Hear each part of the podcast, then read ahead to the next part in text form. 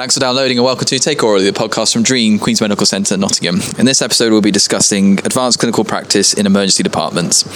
As ever, all information is correct at the time of recording. Any guidelines mentioned are correct for Nottingham University Hospitals NHS Trust. Other trust guidelines may vary. All views and opinions are the speaker's own.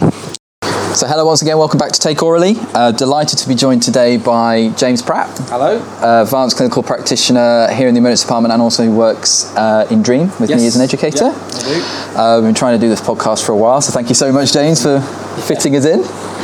And uh, we're going to talk about uh, this. Is, this episode is more of a, a special, a general introduction to the concept of advanced clinical practice. I know that you spoke about this recently at E EM2C, Yes, we did. Yes, we did. and you've had a number of talks throughout the, the trust. I understand about the role as well. Over many years, I've done many, many conferences and sessions around Yeah. the role of advanced clinical. Practice. Okay. So, um, and can we find you on Twitter, James? Uh, you can find me on Twitter, and uh, think my Twitter handle is at James Pratt ACP. We'll have a look at that and make sure. Uh, okay, so um, back when I was at medical school, there were doctors, there were nurses, there were pharmacists, there were paramedics, there were CSWs. We all had our defined roles as we saw them. Uh, and then I came here to A&E, and there were these things called ANPs. Yes. Uh, and uh, when I was on the ward, I saw these things called specialist nurses as well. Can we just take a moment now to sort of discuss the differences between those and, and what an ACP is and why we no longer call them ANPs? okay, so when you were at medical school, Yep.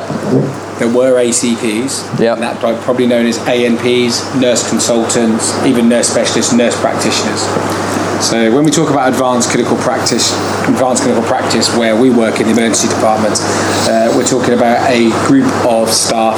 Uh, in our case, from the background of nursing here at ED at Queens, uh, we have 33 of them. Uh, background, like I say, is nursing, and they work clinically within the medical rota, or I should say within the blended medical workforce rota, because we make up a large part of that rota, uh, where we would work at di- different varying levels, uh, whether that's at the level of an F2 or some of us working up to registrar level, uh, depending on which area they are and within which competence they are. Now, within our department as well, we also have nurse practitioners, uh, ENPs, who are different from what we are as ACPs. The ENPs can see uh, undifferentiated patients, but undifferentiated patients within a certain group. So they can see patients, for example, with injuries from shoulder and below and knee and below. So they can see only a limited amount of patients. They are highly specialist in that area. Uh, they are experts within that area. Uh, while an ACP can see anyone who comes in through the door. Uh, so we will take a more of a generic uh, approach to our patients, and that's underpinned by a level of education and a level of competency, which then allows us to practice at a certain level. So when we talk about defining advanced practice, and especially in recent documents about my health education, uh, England, it's mainly around actually a level of practice is what defines the individual as an advanced practitioner. So as I say, in our department, our ACPs can see anything which comes through the door, uh, and their level of competence is down to their experience uh, and their level of, of their level of training as well, whether that's undergraduate or postgraduate. Yeah. Yeah, I think I think that summarises what we do as ACPs and our difference between ACPs versus nurse practitioners in our department. There was another question you asked me. Uh, so the what's the why are we now calling them ACPs and not Oh, yeah, ANPs? Yeah. So- because when I joined, you were all ANPs, and then you we're all very protective yeah. about being called ANPs as well. Yeah. And I think this is partly tribal, really. Yeah. In that I am a nurse, I do not want to lose being a nurse, but I am a nurse, and I'm still a nurse now. I'm employed as an advanced clinical practitioner with a nursing registration. Yeah. Uh, an ACP uh, within our trust is someone who is registered to a professional body, whether that's someone with the HCPC body or whether that's the NMC. So you will find ACPs across the country who are pharmacists, occupational therapists, physiotherapists, dietitians, mm. mm. lots and lots of backgrounds. Mm. Uh, it's not the background which makes you the ACP. It's the level of training and the level of Yeah. practice which makes you the ACP. Yeah. So to call ourselves advanced nurse practitioners silos us away from other areas and also in some way holds us back because then we're then put under the nursing bracket Yeah. rather than actually being put down what is this new role which is an advanced and it's not when I say a new role it's not really that new but a role which is becoming more recognised and more common which we would call advanced clinical practice which Sure. makes up this new modern blended medical workforce.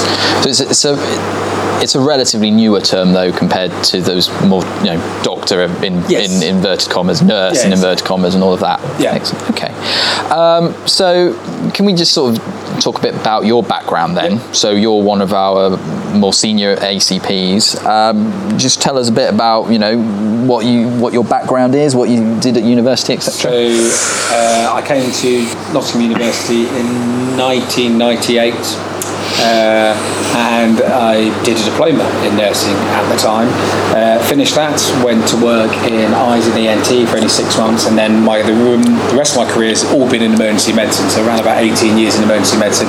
During that time, from an academic point of view, I undertook a Bachelor of Science in Health and Social Welfare, undertook various other clinical courses along that time, uh, took a specialist interest in education, set up a role as a emergency department resuscitation officer where I worked closely with the resuscitation team, uh, did various jobs as a band six, became a charge nurse, uh, worked over in uh, other emergency departments within the region, uh, then came back here and I, oh, I can't even, it must be 2007 maybe 2008, I uh, undertook my MSc in Advanced Clinical Practice at Nottingham University, uh, and that was supported by here in the emergency department.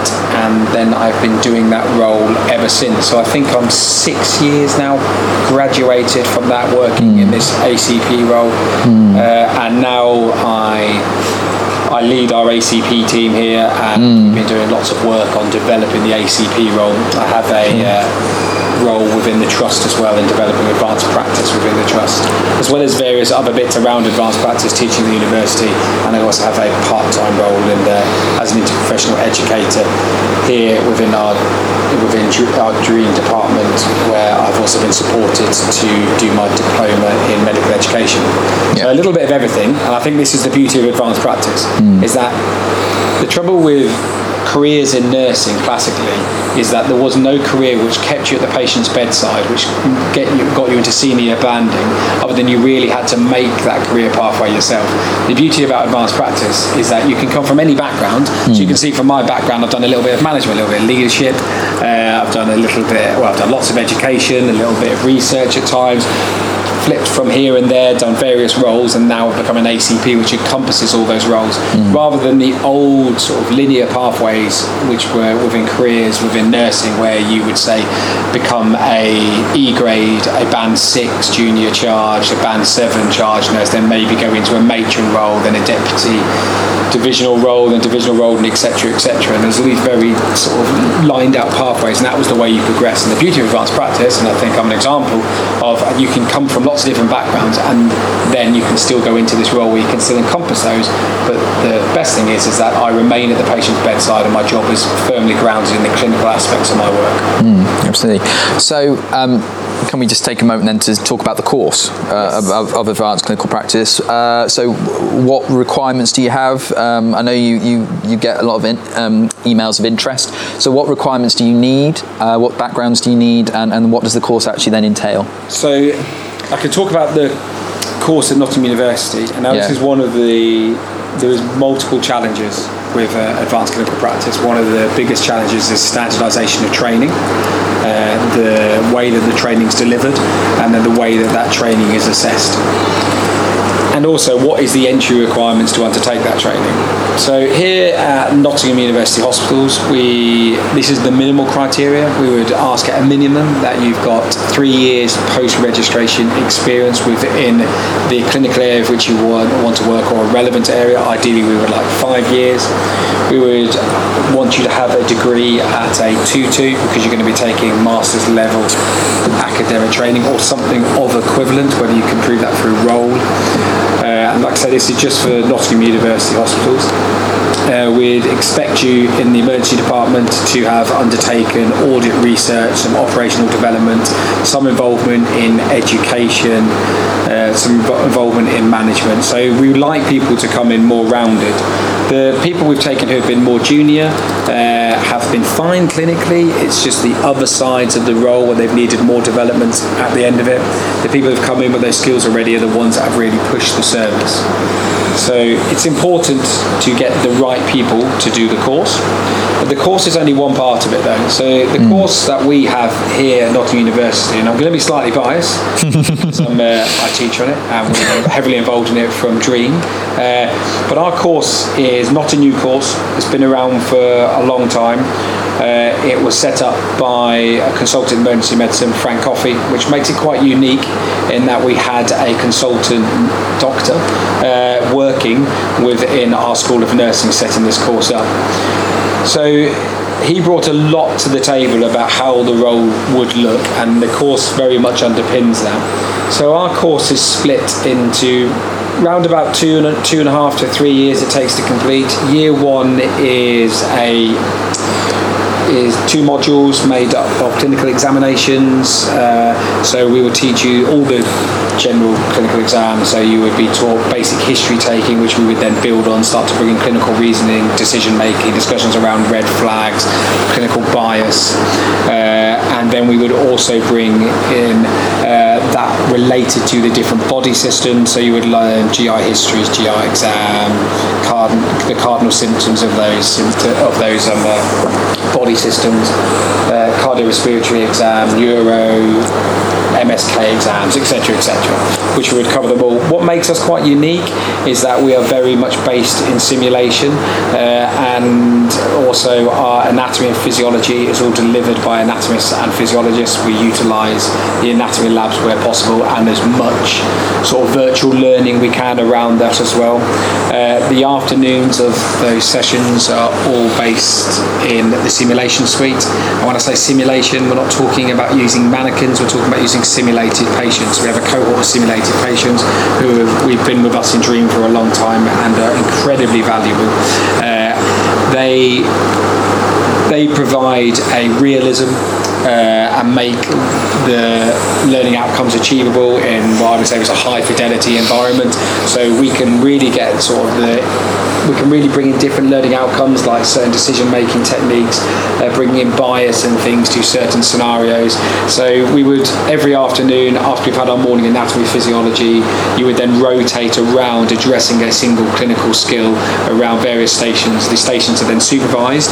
When I did it by doctors and now by ACPs and doctors mm. uh, who are graduates from the course as well. Mm. Uh, and the assessment system is MCQs and also OSCE based assessments, very similar to the medical school Assessments.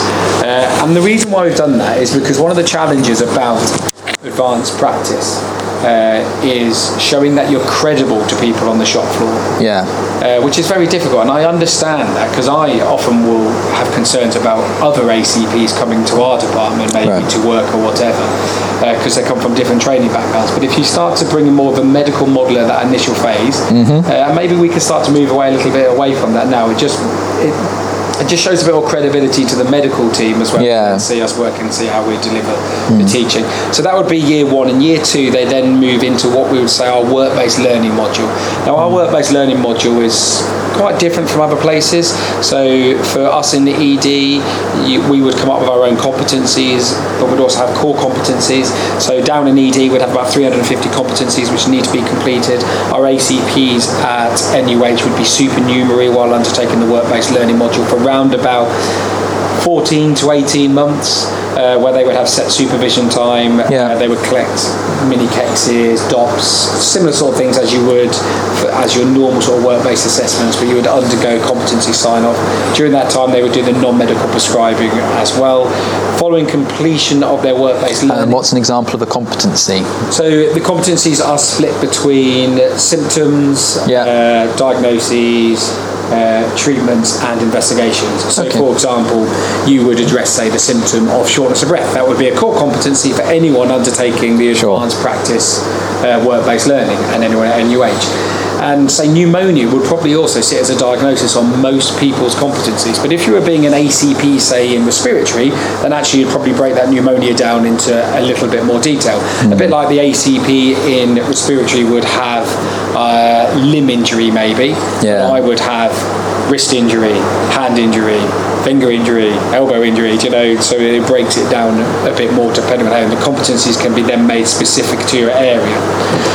Following sign off of all those competencies, Yeah. which is a lot of work and involves a lot of investment, as I'm sure we'll talk about later, uh, we then have a dissertation which is more of a project which evaluates a service or something or challenges the current guidelines that we have in place. Then you can become an ACP. Oh no, I have forgotten they do a Viva after their work-based learning, which is a two-hour assessment sat in front of three or four people of some simulation of it, which you're Is that, that talking through a case and, and Talk through multiple investigations? cases, Yeah. Investigation, see where, and it sort of can lead itself really. Uh, by that point, your work-based learning's done. So actually, we, we know at that point whether these people will pass their vivas or not. Yeah. Because they've been so heavily assessed on their competencies. So I mean, that's our training pathway, and that's what makes us slightly different. Is that our university MSc is incredibly clinical yeah. really clinical. A lot of other MSCs in advanced practice, they tend to concentrate on other parts. Okay, uh, and there's positives and negatives. And I always think when you talk about advanced practice and the training pathway, there's two sides to it. There's the part which makes you academically ready, Yeah. and there's part that makes you clinically ready. Our masters tries to combine them both, and there is positives and negatives about doing that. Okay. So it certainly sounds like a very robust uh, course. Sounds very uh, challenging potentially. I mean, that's a, that's a, a very busy three years. Yes. Yeah. Uh, and the student people need to be prepared for that for that Yeah. commitment as well, uh, especially if you're committing time that you would be working to do that as well. Yes, a huge amount of time. Yeah, so we the supernumerary year, uh, they we allow them to do what they need to do. Uh, to so we don't we don't put them on rotas. I think that's really important. We protect them from the rota. We ensure the supervision time. We have consultant SPA time, job Yeah. plan for our ACPs. It's really important to get those things in place before you employ ACPs and get those written into your business cases. Uh, so we have as much consultant time uh, as we possibly can get out of the SPAs for our ACPs, and this is why it's good to train in cohorts because actually. It takes the same amount of consultant time often to sign off one than what it does to sign off six. Yeah. So it's important to try and do it as cohorts. Okay. Uh, and then the, the year one is a lot of their own time, a huge amount of their own time. But it's enjoyable learning. It's enjoyable learning because you are learning about what you want to do. You're learning about the clinical side of the job. And in nursing, there's been a real especially within my training, I, I did the Nursing 2000 project, which is a very old school. Jamie, you, won't, you will not remember the Nursing 2000 project, but it was very much about social care, social Yeah. policy, and Yeah. there was a big move away from anatomy, pathophysiology, clinical assessment, and I know there's a movement now with the more recent guidelines. Uh, but I certainly yearned that sort of knowledge. I did yearn that sort of knowledge at that time. So to me, I just enjoyed every minute of my course. And did you find it that much different to to your undergraduate degree? Oh, hugely different. Yeah. Hugely different. I think the hardest thing for anyone who undergoes advanced practice is that you go from being an expert in your field Yeah. to being the lowest part of your field. Yeah. So I came from being a very senior band seven, thinking I knew Yeah. a lot, and I probably I did know a lot as an ED nurse, but then suddenly you start to challenge the way you think, Yeah. and this is where advanced practice really sort of cha- it challenges the way you think and the way that you make decisions, and actually it's very different. Things which I've never had to manage, I've never really had to manage uncertainty. Yeah a little bit of stuff around probability and the way I made decisions, but ultimately I was safe. I'm accountable for my actions, but the consultant was accountable for the patients within the department. Yeah. Now I'm taking on a higher accountable role, and it's very difficult hmm. to make that transition from being the expert in what you're doing to suddenly actually really Being quite, dis- quite vulnerable actually. Being the decision maker. And it's quite hard because you suddenly you're being taught by different people. You're being taught by medics uh, who they, they teach differently than within nursing. So there's a lot of feedback given within medicine, and it's how you manage that feedback and what you do with it. Yeah. And it- it's quite a transition to go through, but it's really important. And this is what Frank always says. He's always said advanced practice. He says it's not a role. Yeah. It's not a role. It's not a role. He says it's a way of thinking. Yeah. And it's right. I really think it's a way of thinking. I felt like when I went through my advanced practice training, I think this is echo, echoed from the other 33 ACPs down here, is that you literally deconstruct everything that you thought and knew. And then you build it all back up with other ways of thinking. Hmm. And then your way of thinking when you see the patient with chest pain just changes. Suddenly you're thinking, well, and this is, and suddenly I started to really sympathise with our medics when I used to push them to a decision against the four-hour performance target. And actually, I suddenly started to think, actually, this is it's really difficult to do. Yeah. And it takes you go on a journey as such to get to that point. Okay. Uh, so, um, just take us back then. I mean, uh, at EM2C, you, you, you presented brilliantly, and, and um, there was some great feedback on Twitter, and I recommend people do check out your Twitter page. There was a, a brilliant intro you had involving the Star Wars crawl, uh, setting the scene. Yeah. For the, for the purposes of people who perhaps haven't seen that, can you set the scene for us uh, about what what happened in setting up the ACP service here at, at the QMC Emergency Department? Yeah. So our ACP service is now 10 years old in the emergency department. Uh, and I don't know if we're the biggest ACP service in emergency medicine across the country. I think we must be one of the biggest. Uh, like I say, we're currently at 33, uh, soon to take on a number more. I, I would say we'll be over 50 within the next sort of 12 to 24 months. Uh, and it's been a long journey to get to there and I can give you an idea of how we set that up. So we at the Nottingham Emergency Department, we're a very busy department. Uh, we see a lot of patients. I think we see in excess of about 170,000 patients a year now. What we did have when we first set up the ACP service was a lot of senior nurses. So we had a lot of senior nurses, uh, and we were losing a lot of senior nurses. At the same time, we had the challenge of what was happening within medicine at the time, and it's continued to be a challenge in that we had uh, less junior doctors, less junior doctors coming onto emergency training. Uh, we had a poor learning environment, shifts were difficult for them, uh, and then we also had the problem of an increased amount of patients coming into our department, but also these patients had uh, increased comorbidities, there was an el- a growing elderly population. Everything was becoming more challenging. And luckily enough, Frank, uh, Frank Coffey, that is sort of, I think it must have been 10, 12 years ago, when he set up the ACP on the MSc, thought this needs to be addressed. Uh, so what we did initially is we employed two senior nurses. One of them was a nurse practitioner, the other one was a senior, who was a band six nurse actually, and we put them on the MSc. They completed the MSc. They really struggled to get through it because of the lack of support. It was a new role. They then got onto thing, and basically uh, what they ended up doing was just filling in a locum line on a medical rota, which was pretty much them working 80 to 90 percent unsocially, and really, really was challenging for them, uh, and it just wasn't right. No. So, but it was successful. They did provide a service, and they provide a service that was of equal to people doing the same role as them. Uh, but it wasn't. It wasn't what we always wanted advanced practice to be. So then we took a step to think. Actually, let's let's send a number of ACPs, and I'd love to say there was a business case that was written. But when I speak to the, our head of service at the time, I always say to him, "Where's the business case for the first lot of ACPs we sent?" He said, Well, it's probably in Costa Coffee, where I sat with the business manager at the time. he said, Oh, we should send some ACPs, let's send two. And he said, Oh, no, let's send eight. And then I settled for six in the end. So, and this was really important, okay? But there is no magic business case, there is no magic planning at this point. And this is a lesson which I can talk about later on. So, we sent six ACPs uh, at that point to do their MSc. Now, those six ACPs were very, se- when I say six ACPs, six trainee ACPs, they were all from a nursing background, they're all from within this department. Uh, they were all very senior in their own different ways. Yeah. So we had myself as a charge nurse with an education hat on as well. We had people who had worked in research.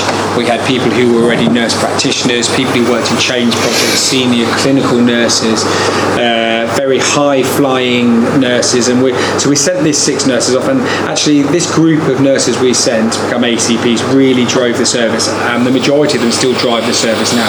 And this took a massive hit to the department. So we sent these guys off. As in, you were taking them away from We the shop taking floor. senior nurses off the shop floor. So there was a short-term Yeah. deficit. Yeah, but what we did try and do, and what we've continued to try and do up until this year, is we've always seconded from within our department. So we've mm. grown our own ACPs, which has been good because it's meant that the department hasn't taken such a hit. Business cases are easier to do, and it's allowed us to build a service so we can really prove what we do as a service.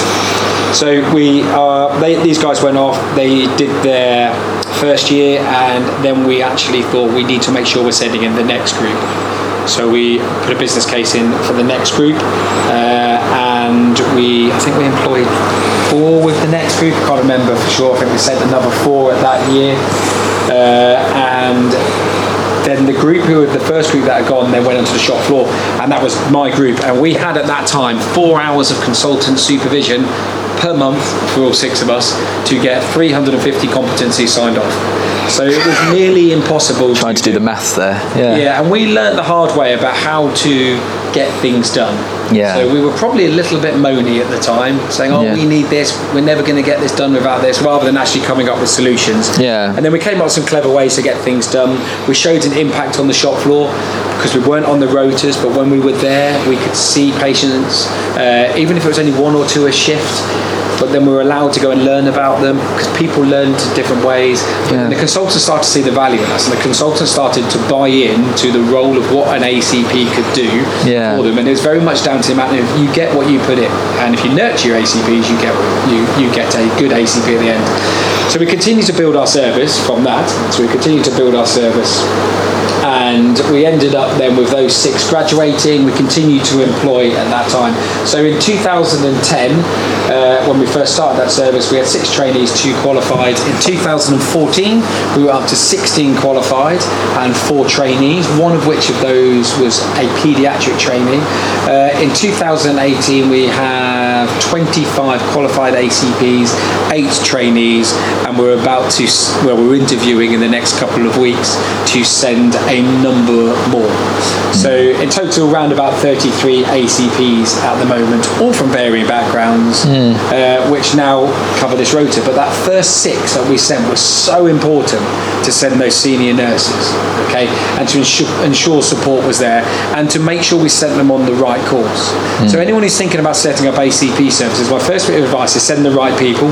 Send the right people. Don't just put bums on seats. Think about how that person will be able to manage being an ACP, how they'll manage uncertainty, probability, those difficult conversations they're going to have to have with their colleagues. Okay, those hmm. difficult referrals, how they interact with people, how they're going to be seen by the, the workforce they were working in before. Select the right course because you need the right course for them to go on. If you send them on the right course, you'll get you'll get a person who comes out with at least the clinical grounding ready for you to then nurture them from a competency point of view within the area of which you work. And now, when I think about what we have built within our service with those 33, before I actually go through what they actually provide, we've now have a bit of a setup where we have around about 25 consultants in our department, our 33 ACPs, our 14 CESR doctors, and our 47 junior doctors. So what that allows with our CESR doctors and our ACPs is a permanent workforce who know the department. Yeah. And the consultants know me. So I come into work, they know my competence level. I'm not going to go in four months. They know that I know all the pathways through the hospital. They know that I know the guidelines. They know I know. Several of your colleagues have written the guideline. majority of the guidelines it's been written by us, but yeah. Uh, so from a clinical point of view, what we currently cover within our department is we cover about 90 hours of clinical times, 24 hours a day, seven days a week, Sure. uh, and that's across the whole of the um, uh, the working day. We tend to put more ACPs on in the morning. Especially did over winter due to the amount of handovers which are happening. Junior doctors do not come to the emergency department to learn about how to look after patients with handovers. They come here to look at the to look after patients who are presenting with emergency medical problems, and that's why they're trying to go. They're here to learn. so actually, we can take that away from them, and actually, it leaves a consultant free then to do what they need to do. So that the consultant. So this was an agreement. You you were happy as a team. We were happy. Well, but we you it was the right agreed. thing for the patient. You agreed as a service, as a team, within the team to say we will take over, we will take the handovers. Yeah. The consultant is therefore happy that there is a, a senior decision maker there who they trust who is taking that handover. Yes. Uh, it frees up the junior doctors who are flitting through to, Yeah. to focus on the, the more acute stuff. Yeah. Uh, and and uh, it led to a, greater sense of control during what was a very challenging winter. and also having that that number of clinical hours of that number of staff with the junior doctors. So we, we tend to every time the junior doctors rotate, we do a questionnaire with them just to ask them uh, about how they feel about the ACP service. It's really interesting about how they find that we're a source of knowledge for them, someone for them to go to. Yeah. Some of our more senior ACPs work in those very senior roles up on the Reg rota and things, especially within our majors area. So we're there as a support for our junior doctors as well. It's just another person for them to support, Yeah. another person for them to talk to about that difficult patient, that difficult decision. Uh, and it also gives them someone who sits between the different workforces. So you've got the nursing workforce, the medical workforce, someone who just sits a little bit in between with a hat on in both ways, okay, which helps with communication. So out of those 90 hours, it works out to round about 257 shifts. Uh, I hate comparing ACPs to doctors, to nurse practitioners. It's not healthy. It's not hmm. good for the service. We should look at how the service works better hmm. when we have a blended workforce. Hmm. Because currently we have an increase of what 5.2% in patients. Okay, every year in emergency medicine, there is more than enough patients to go round. We're not trying to take away people's training opportunities. Uh, I feel well supported by my medical colleagues, and when often we're asked to look at what makes the ACP service valuable, we're often asked to compare against doctors, and I don't think that's a healthy thing to do. We have pulled some data around that. We know that the ACP will see the same amount of patients as the registrar does, as the junior doctor does, at that point in training.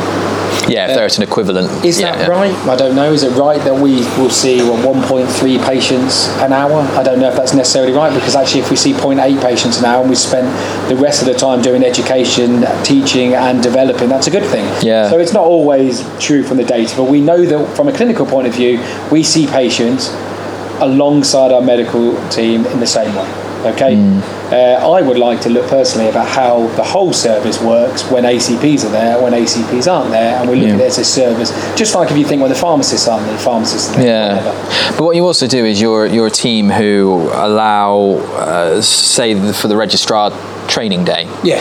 Or CESR doctors training day. Those doctors not able to be on the road because they're on a compulsory training day.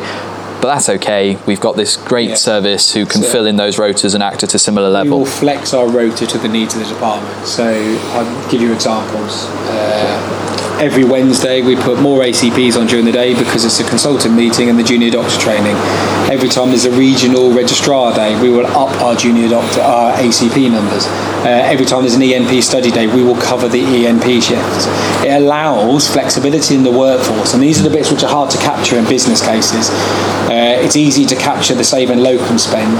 It's easier to capture against targets and things. What's hard to capture is things around uh, the softer things like what staff satisfaction like when the ACPs are there. Do the junior doctors get better training opportunities when ACPs are there? Are you more likely to be able to go to your teaching education? Are the consultants more likely to get away to be able to do clinical assessments?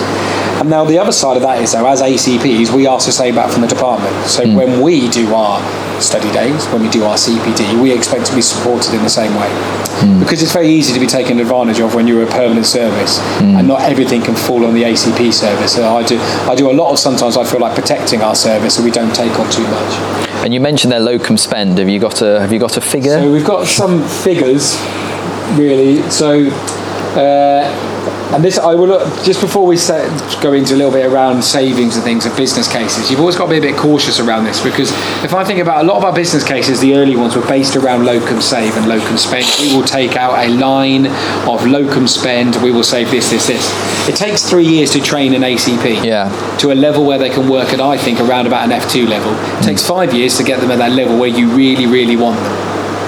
They don't go onto a rota for three years. In three years, we've seen an increase of patients. So if we're saying 5.2% per year, an extra 15% of patients in that time. So you probably actually need another line on that rota by that point. So actually, then you don't end up saving locum spend.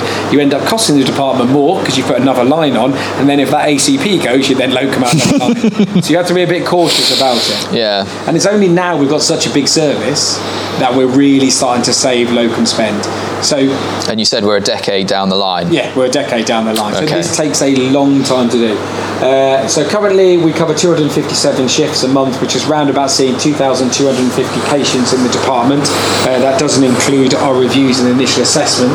Uh, the ACP service costs about a million pounds. Uh, if we were to be covered from locum spend, it would cost one point one million seven hundred and eighty-two thousand pounds. So we save round about seven hundred and eighty-two. If you, if the ACP service decided to walk out tomorrow, which they're not going to do, uh, we would. Uh, We've got you on recorded for that. $782,000 pounds So seven hundred and eighty-two thousand pounds. saving yet. Now, this is something. When I say they're not going to walk out tomorrow, our retention rates are very, very good. Yeah. Okay, and the retention rates at our trust are good. Well, in within the emergency medicine because we invest in our ACP service.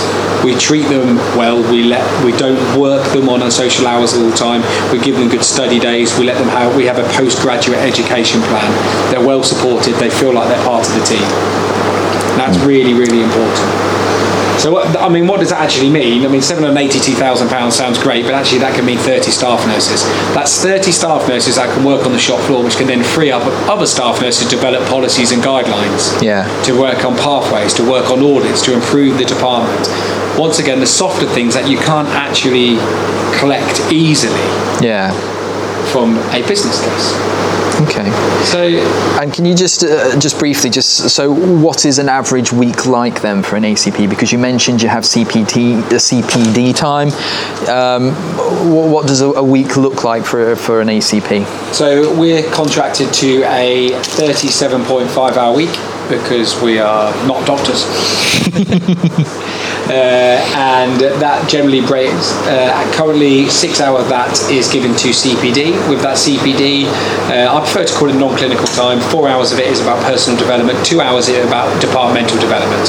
Okay, and that personal development doesn't have to be clinical. Okay, so we, I have done a lot in education. So my gaps may be in research and audit, so I need to undertake some bits around that. Yeah. Uh, other than that was then my clinical shift. So normally sort of three to four clinical shifts a week. Uh, then 9.5 hour shifts, uh, working anywhere across the department. Uh, there's certain areas I think we add more value than others. So I think in our initial assessment area, or the, they'd call it RAT in most, the ratting area in most hospitals, uh, we add a lot of value because we work well with the nursing team because we know them by name. We're not rotating away. We know the guidelines and pathways in the hospital. So we do do shifts in there. So our general week will look like that. Now, a lot of our ACPs are part time now. When I say they're part time, it's not that they don't work 37.5 hours. What we've done is we've put them in other roles in our department. So we've had an ACP who was head of service. So we had an ACP who was head of service, which was great.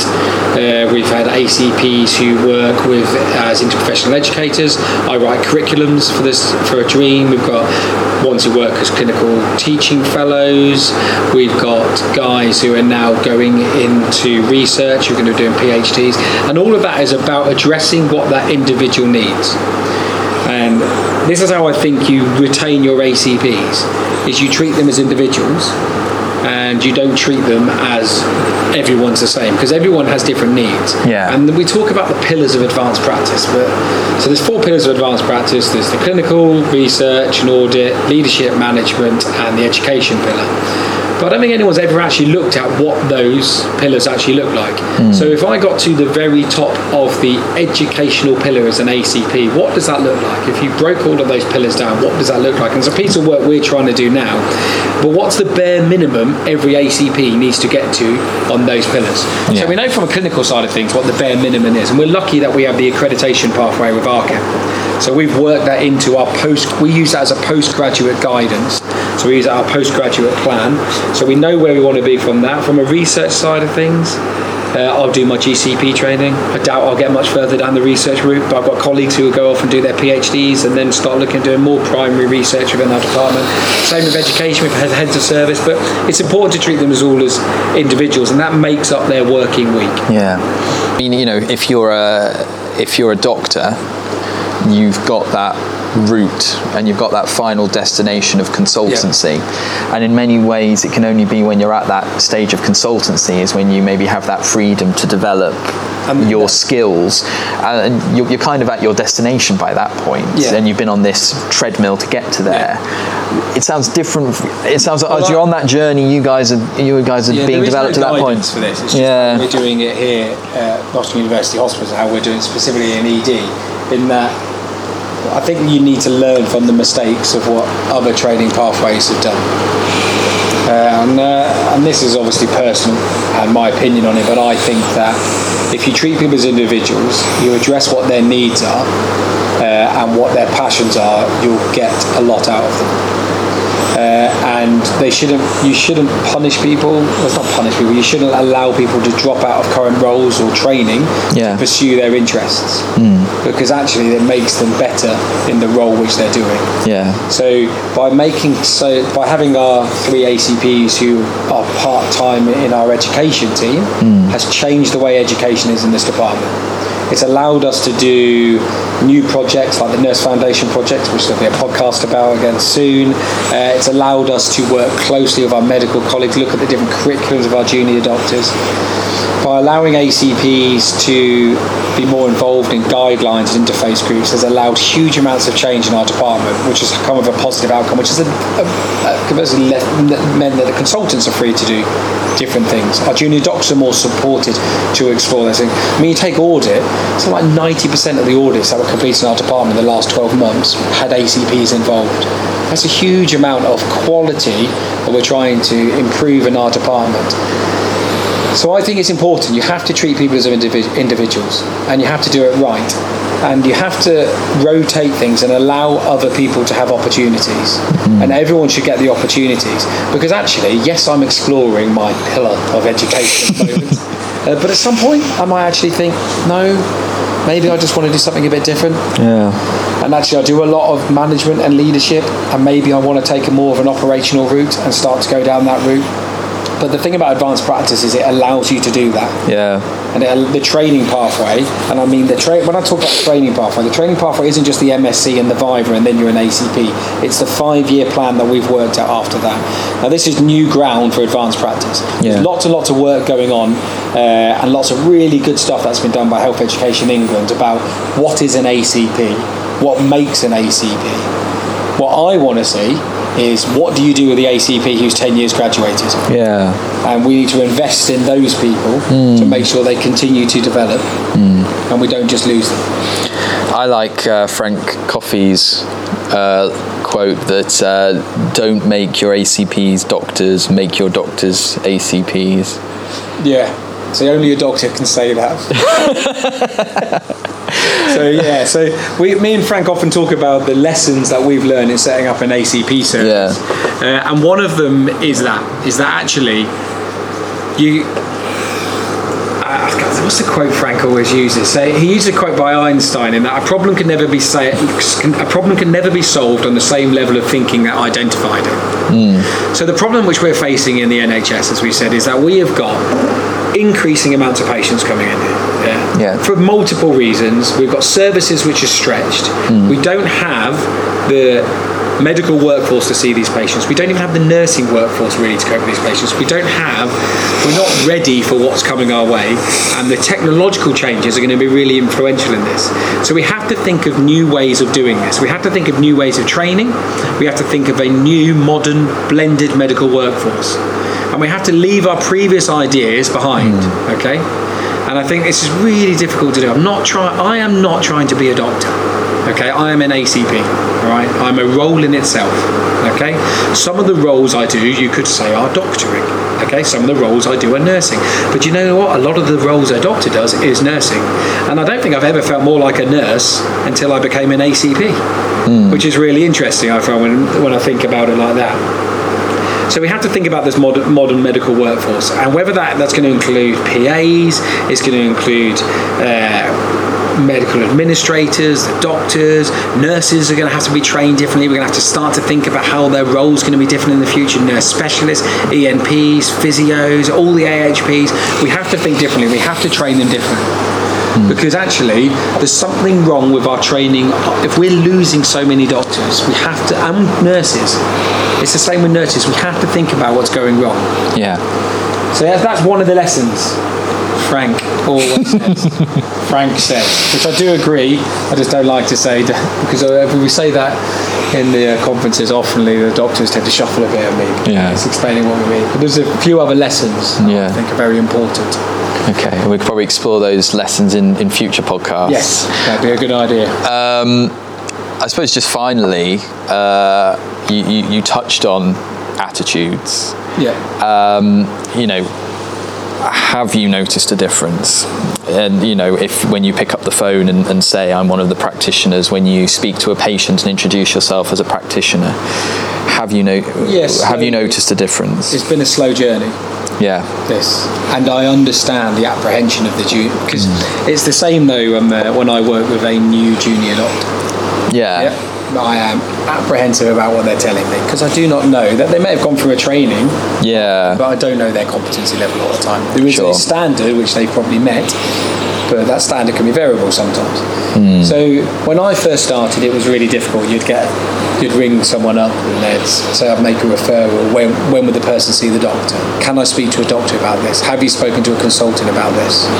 You know, you used to get that a lot, uh, and it's it's about how you manage those situations. If you manage those situations badly, all it is is detrimental to the ACP service, and ultimately the person who suffers is the patient. Yeah. Yeah. So I'm quite mature about it. When people say those sort of things, I say you're welcome to speak to my consultant about this. Uh, often, if I'm challenged, I'll challenge them back by asking them the question back to them. Why would you want to speak to my consultant? Uh, the real sort of problem that we had, especially around those, is radiology. Radiology's been really difficult, so it's been a very slow journey, journey of radiology. So you know, I work with you all the time. I see a patient. I think they've got a aortic dissection. Yeah. I have probably seen more aortic dissections than you, Jamie, in this department. Yep. I, I'm happy to say that. I Yeah. would say I am competent okay, in assessing a patient with a possible aortic dissection, uh, as are the ACP team, yet I cannot request a CTA. I have to ask an F2 or another doctor who has radiology requesting rights to do that, which currently uh, uh, doesn't bother me. We'll take, we just take time. 10, year, 10 years ago, we had to fight to do chest x-rays. Okay. This year, we can now do a CTPA and we can do a cervical neck scan. Uh, I know ACPs who can't do any radiology, so there's been a real barrier. Slowly, you come through. What I have seen shift in the way that we interact with medics, and the feedback we generally get is that we get really good feedback from them. Get Yeah. Good feedback from them. But sometimes that feedback frustrates me when they say it in front of junior doctors and they say things which then break down the barriers between us and the junior doctors. So, oh, brilliant, there's five ACPs on today, we'll be all right today. And you think, well, actually, there is a blended workforce on today and we will all be fine today. And I think sometimes they're the, the new sort of attitudes we're seeing. Yeah. Uh, but the junior doctors I worked with 10 years ago are now consultants. Yeah. So I gave them advice 10 years ago when they were junior doctors in ED, and now they take my referrals. so it's different. So now it's fine. Yeah. Because the relationship has been built that way. And Yeah. advanced practice within our emergency department is so ingrained in the workforce. From a patient point of view, it's tough. Uh, they often will call you doctor. Yep. It's, if you go in there and say, hello, I'm a nurse practitioner, they, it's probably easier than saying I'm an advanced clinical practitioner, but I always say I'm an ACP. Often someone asks me about the role. People have been refused to, they say, I don't want to see you, I want to see a doctor. It's fine. If you want to see a doctor, you can see a doctor. Okay, I will find a doctor to see you. Hmm. All right, I'm, I'm, it's, it, it will take time. You don't go to the urgent care centre or to a minor injuries unit now expecting to see a doctor. No, you don't. And No. in 10 years' time, you won't go to the emergency department expecting to see a doctor. No. And And it is it is interesting, isn't it? The the outreach teams are increasingly. I mean, I think most outreach teams who now come to A and E are a nurse specialist Yes. of some variety. Uh, and you, you don't see it apart from uh, orthopedic registrars. Uh, the, most specialties, it is a nurse specialist who comes. Yeah, and I think that's that's the difficult. Certain speci- spe- certain specialities are very challenging around advanced practice, Yeah, uh, and then they turn around. So I have every month I have a meeting with a speciality, and they Yeah. say, "I want an ACP service," okay, and I say, "Right, how do you want an ACP service?" And we could talk about this probably in a different podcast in a bit more detail about what you have to think about if you want to set up an ACP service, uh, but. Often they want what we have, but what we have has taken a decade to build, yeah, uh, and it doesn't happen overnight. yeah, So you cannot just put people enrolled. You can't. It's really hard to employ an ACP off the street. Okay, a qualified, competent ACP. It's hard to find. Uh, so, but there's definitely specialities now moving towards that model. I mean, now uh, at NUH we have 86 ACPs now across the trust. Uh, by the end of the year, that will be 120. yeah. So it's a big workforce. It's Yeah. a big workforce when you think about it. I, I, I just remember when I was an F2 and one of one of it wasn't yourself but it was a member of the ACP team uh, what, what, who's been doing the job been a nurse for, for over a decade and then was ACP uh, b- I, I don't want to see a nurse I want to see a doctor and I'm thinking I, I've, I've been in A&E for a month and you'd rather see me just because I have a title Yeah. and that, that's all they are is titles of difficulties. It's just a title. Yeah. And what we're talking about is a level of practice. Hmm. My level of practice is the same as your level of practice. However, we got there. I'll take that as a compliment different James pathways, Yeah. different routes, but Yeah. we got there. absolutely We got there. I think, and I think we are, we are seen as we are we are fundamental to the working of this department every day now. yeah So the department needs the ACP service. Hmm. So there has to be. There's been a shift in attitude in that way as well. I think we've got there to the end of the podcast now haven't Yes. we uh, thank you so much James Ten years. Not far off. Thank you so much, James. I think we'll we can do some future podcasts looking at further details about Yes, the like ACP to. service. I think Yeah. there's uh, we, I know we have an, a lot of listeners to the podcast who are ACPs, uh, Yeah. and I think it's something that we need to explore further and the Yeah, and I concepts think if anyone has any ideas what they'd like to hear about how we've done different parts of the ACP service, how we've developed different Hmm. AC career pathway, AC ACP career pathways, business cases, education, whatever. Uh, be quite happy to do some bits around that. yeah, and you're at James Pratt with two T's. Yes, ACP. two T's. At, J- at James Pratt Some ACP. that. At James Pratt ACP, which is always awkward when we're shouting Pratt at you across the room. Yeah. Uh, uh, yeah. So, uh, and um, we're uh, at Take Orally. Uh, I'm at McDreamy. If you have any ideas, anything else you want to know about ACPs and ED, please get in touch and, and we'll do a few more in the, in the future. Thank you so much, James. Thank you, Jamie. Thank you. That was the Take Orally special on uh, advanced clinical practice in the emergency department. You can find uh, the um, blog entry for this podcast at takeorally.com. And uh, you can remember to also find Take Orally on both Facebook and Twitter. Uh, NUH DREEAM can also be found on both Facebook and Twitter.